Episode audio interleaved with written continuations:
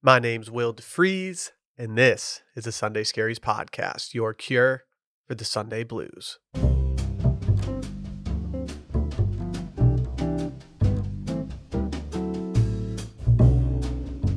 Because it's the first episode of the month, we're going to jump into some listener questions that we got from Instagram. Let's dive right in. Our first What is the proper etiquette for morning after drunk texts? Do you acknowledge or do you ignore?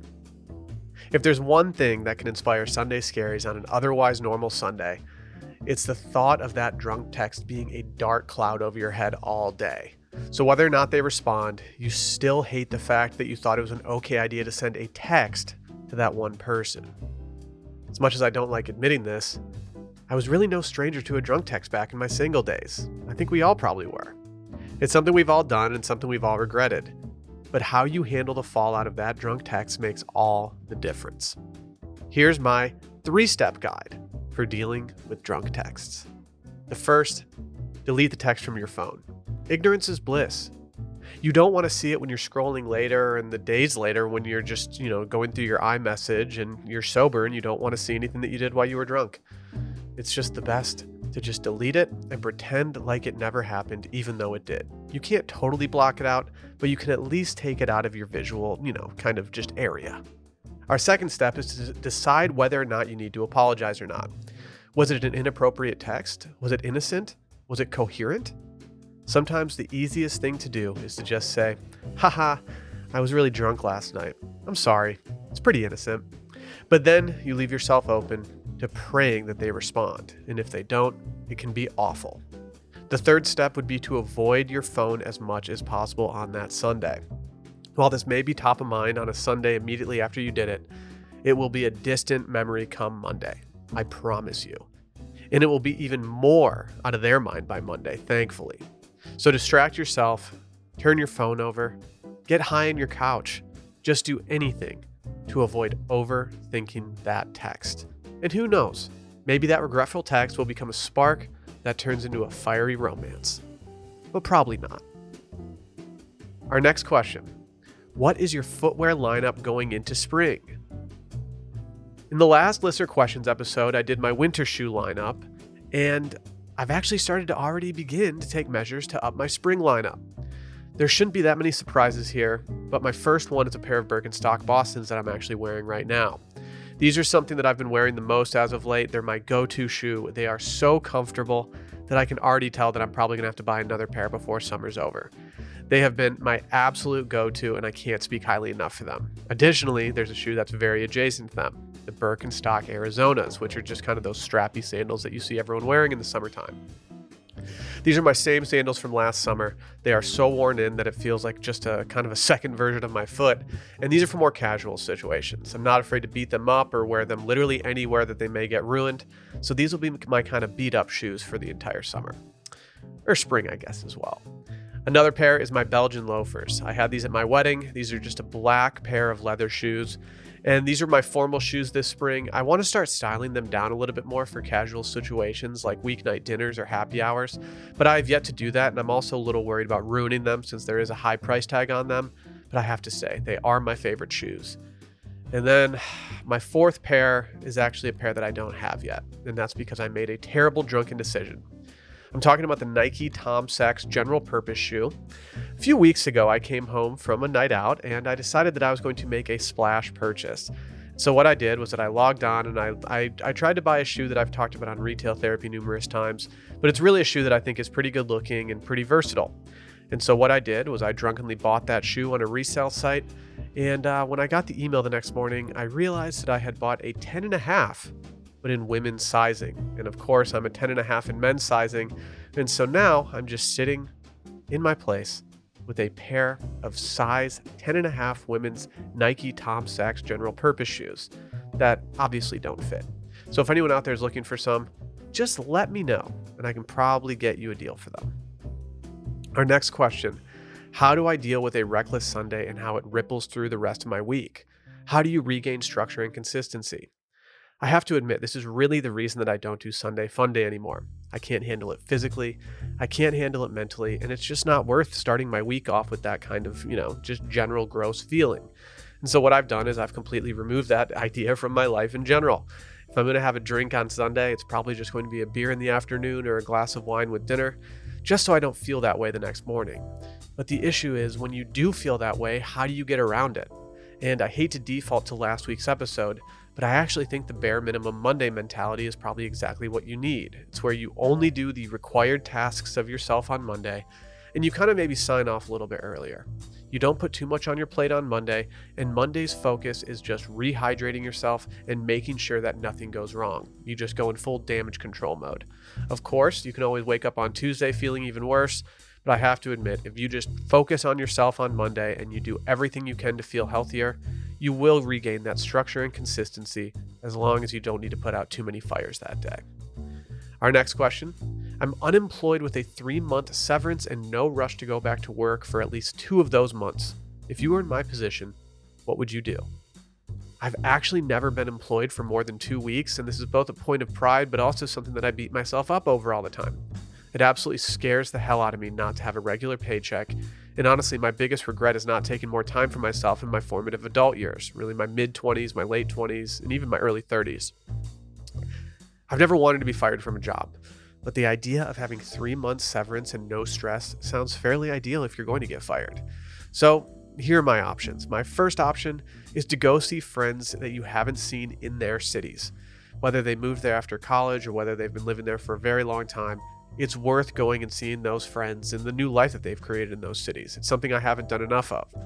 It's always so much fun to go there. It's so much fun just to get out and do it. And hey, if you're staying with a friend, it's probably going to be a relatively inexpensive stay, and that's perfect for someone that's unemployed. My second option is to take a solo trip that's just for you to a city that you've never been to. You could road trip to a national park. You could travel Europe for as cheap as you can, and I promise, I promise you, you can do it cheaper than you think. There will be a time in your life when you'll kick yourself for not doing more when you had the time. Believe me. So go try and do that. And option three, if you're feeling the productivity itch, use that same time to hone in on a side hustle, a hobby, or something that you've just never had time to dedicate to. Who knows what could come of it? It could be your answer to employment by the end of those three months. You could have a total side hustle or even just a satisfying hobby. Being unemployed, it can absolutely suck. And I know I'm interacting with listeners from Instagram and listeners of this podcast, uh, and a lot of scary supporters lately that have been laid off recently. There is light at the end of the tunnel, I promise.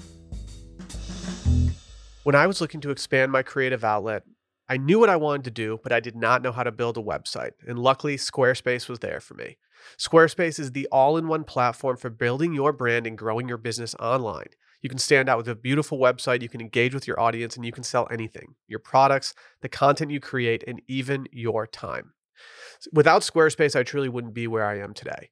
Whether it was their blogging platform that made it really easy to connect with our, our followers, whether it was their e commerce platform, which made it easy to sell our first products, or even their email marketing platform, that, which allows you to collect emails and send out email blasts to everybody. It just made it so much easier to create a product to sell to somebody and to update it and to look good while doing it.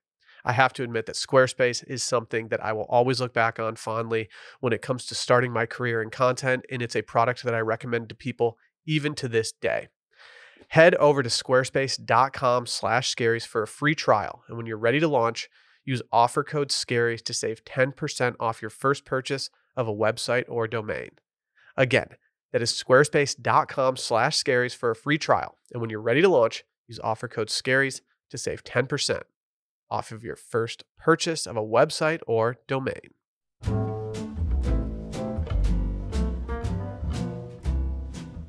Let's get into another crop of questions, shall we? Our next Have your drinking habits changed? Since doing dry January. Here's an admission I drank three times in January for my birthday, for a rodeo that I went to, and for another night at a restaurant that just simply had incredible cocktails and I didn't want to avoid it. Here's another admission.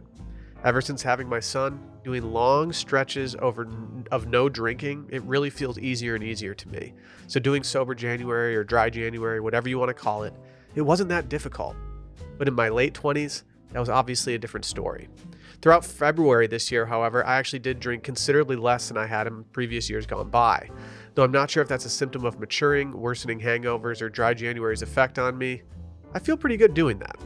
I did begin to wonder, however, how dry January affects people overall, and here's what I found. The Washington Post said, they found that in general, people who took part in dry January were still drinking considerably less following August. On average, the number of days on which they drank fell from 4.3 days per week before the challenge to 3.3 days per week a half year later, and the amount that they drank on each occasion fell, and they got drunk less frequently. That sounds pretty good. My drinking habits as of late have unfortunately felt like they've reached peak maturity. I've been capping myself around three drinks on my nights out, I've been sticking to one specific type of liquor or alcohol. I've been trying to drink better liquor or wine if that's the case. And honestly, I can feel hungover after even two strong drinks, which deters me. I know, I know, I hate it too. But the thing that stuck with me the, stuck with me the most since January has actually surprised me. It's the fact that I'm still sticking to my pescatarian diet that I did as well. And yes, I do love the way that I feel on it. And yes, I am still telling everyone about it. And I don't think it's forever, but I'll ride this horse until it bucks me off. Our next question Why is hating on your job so much fun? Even if you don't hate your job, why do we as humans enjoy complaining about it? When I first started Sunday Scaries, I didn't start because I hated my job. Granted, I don't think anyone in their mid 20s is head over heels in love with their job in the first place. I think we all have some issue with our job, whether we want to admit it or not. Your schedule, your pay, your responsibilities, your coworkers. Anyone who doesn't have a distaste for something in their job simply hasn't been there long enough to realize what it is yet. But in life, think about the things that we complain about money, time, stress, and think about how all those things relate to what we do day in and day out at our jobs. On a larger scale, though, I think there's a different reason that we all default to hating our jobs. And it's the th- same thought process behind trying to cure our Sunday scaries. It's the age old saying around here we're a lot less scared collectively than we are individually. And if there's one thing we can all cling to and agree on, it's that we'd rather not be working than working most days. Our next question If you could start one hobby right now with zero learning curve, what would you do? Honestly, I'm always looking for new hobbies, but as we all know, it's incredibly difficult to actually pick them up and stick with them. Time is of the essence, and so many of us are already stretching ourselves thin that it's hard to pick up some random hobby and feel good about doing it rather than just feeling like you're just trying to distract yourself for a few minutes. Over the last few years, I know my life has changed a lot. I've been, you know, a partner in my own company, I've had a child, I've gotten married. There have been a lot of things that have taken away from my free time, and so it's been much more difficult to hone in on those hobbies and have that alone time. And I think having that alone time, especially for creative people, is just so important. In the last few years alone, I've told myself so many different things. I've told myself that I'm going to kayak more, and I'm going to play more tennis, and I'm going to start drawing again, that I'm actually going to write for pleasure more. Spoiler alert outside of journaling, which I guess counts for writing for pleasure, I've hardly done any of those things. And so, really, I've got three things that I think would be fun hobbies to get into. I have an indoor one, an outdoor one, and then one that would require an unlimited budget. Let's start with indoor, and this is, I think, the one that I'm most into. It's oil painting. I've been gravitating toward this for some time lately. Back in high school, I did an independent class where uh, I was actually with one of my friends doing the independent class, and she was doing a lot of oil painting, and I was always interested in it. And as a kid, I had a mentorship when uh, I was probably, I don't know, I'd have to say 10 or 12 years old. And uh, we did a little oil painting then, and I always liked it. And what I like even more is the finished product. And so I've had that creative itch lately, and it feels different than what I do here. And so I think I might get into it. If anyone has any, you know, tips or, or starters to get into it, please, please DM me because I'm very interested in this. Uh, for an outdoor one, it's definitely one that I've talked about before. I've been saying it for too long. It's definitely fly fishing. But this, it unfortunately requires a sustained amount of time that I simply don't have right now. I can't just hop out and be gone for an entire day, or an entire morning for that matter. And so I'm kind of scared that I want to do it more for the vibe than to actually catch any fish. But, you know, getting outdoors in general, it's not the worst thing in the world. But the one that I would want to do that would require really an unlimited budget in order to do it how I want to do it would be, you know, getting into wine or whiskey. Wine tasting or whiskey tastings are so much fun, and they're really the two alcohols that I care the most about. But one issue that I have is that I really do have a terrible palate, so all this might be wasted on me. I'd really feel guilty getting into a hobby like this unless I had unlimited money, and I don't like paying for hangovers at this point in my life, so who knows? We'll have to wait and see. We all have busy lives these days and can't afford to waste a day stuck on the couch because of a few drinks the night before. ZBiotics is the answer we've all been looking for. ZBiotics pre alcohol probiotic is the world's first genetically engineered probiotic. It was invented by PhD scientists to tackle rough mornings after drinking. And here's how it works when you drink, alcohol gets converted into toxic byproducts in the gut. In this byproduct, not dehydration, that's to blame for your rough next day. ZBiotics produces an enzyme to break this byproduct down. It's designed to work like your liver, but in your gut where you need it most. Just remember to drink ZBiotics before drinking alcohol and drink responsibly and get a good night's sleep to feel your best the next day. The first time I dry, tried ZBiotics was actually before a concert on a Sunday night. As instructed, I drank the bottle before I had any alcohol and I was amazed at how good I felt the next day.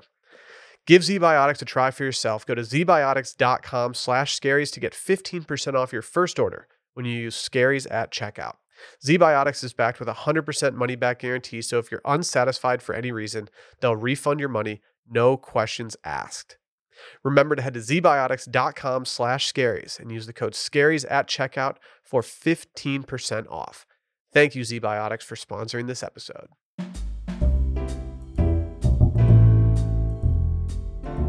And now we're going to close out this episode like we close out every listener question episode with some rapid fire questions. Our first if there was an animal that represented Sunday Scaries, what would it be?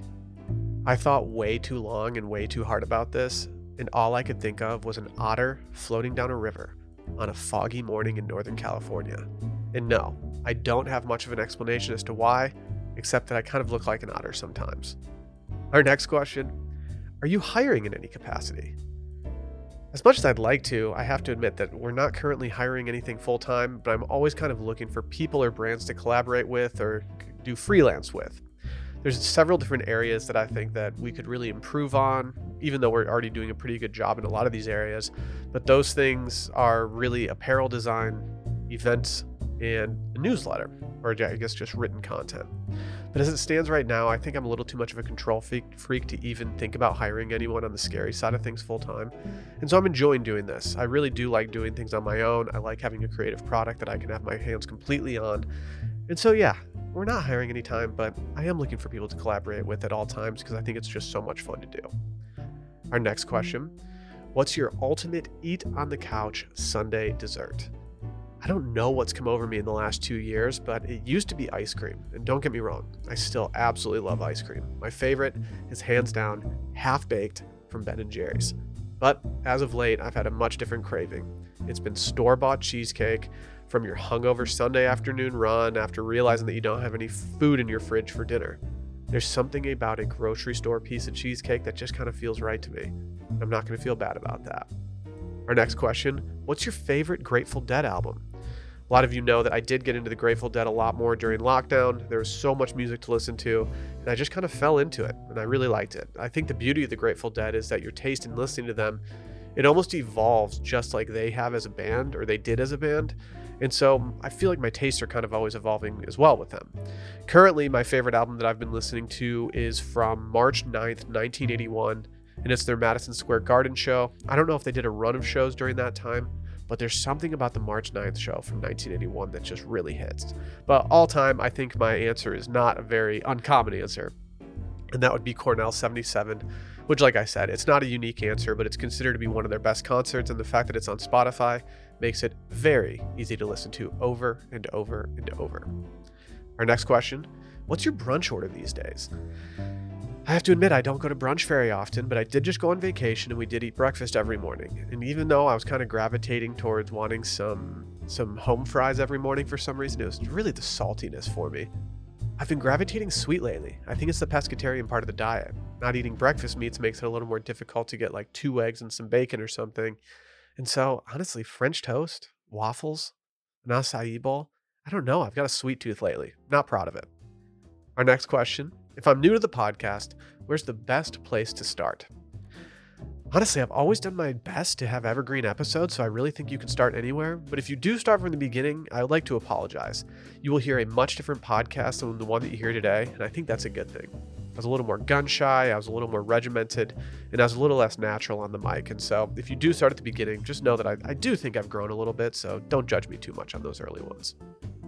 Our next one Do you have any recommendations for things to do in Scotland? I'm not a Scotland, Scotland expert. I have to admit, I've only been there one time. I did have a very good time and we were there for about a week. But again, I'm not an expert, so I'll just say the things that we did and kind of weigh in on that. The first thing that we did was we took a train into Edinburgh. That was a bucket list city for me. There's unbelievable architecture, there was great food, the pubs were awesome, walking around was great. It was just an all around great time. And I'm glad that I've been there because I definitely want to go back. Another thing that we did was we went to the Scottish Highlands. Uh, we didn't drive too far, but it was a couple hours north, and so much of Scotland's beauty is in the geography. And so make sure that if you go there, you don't just go to a city and park it there. Go to the Highlands, go to the coast, go somewhere. And finally, you got to try their food. Try some haggis, try some neeps and tatties, or my favorite, the Cullen skink, which is kind of just a creamy white soup with some some flaky fish in it. Or you can just do a scotch and gin tasting. I don't think you'll go wrong there. Our next question Do you have any tips for sleeping through a red eye flight?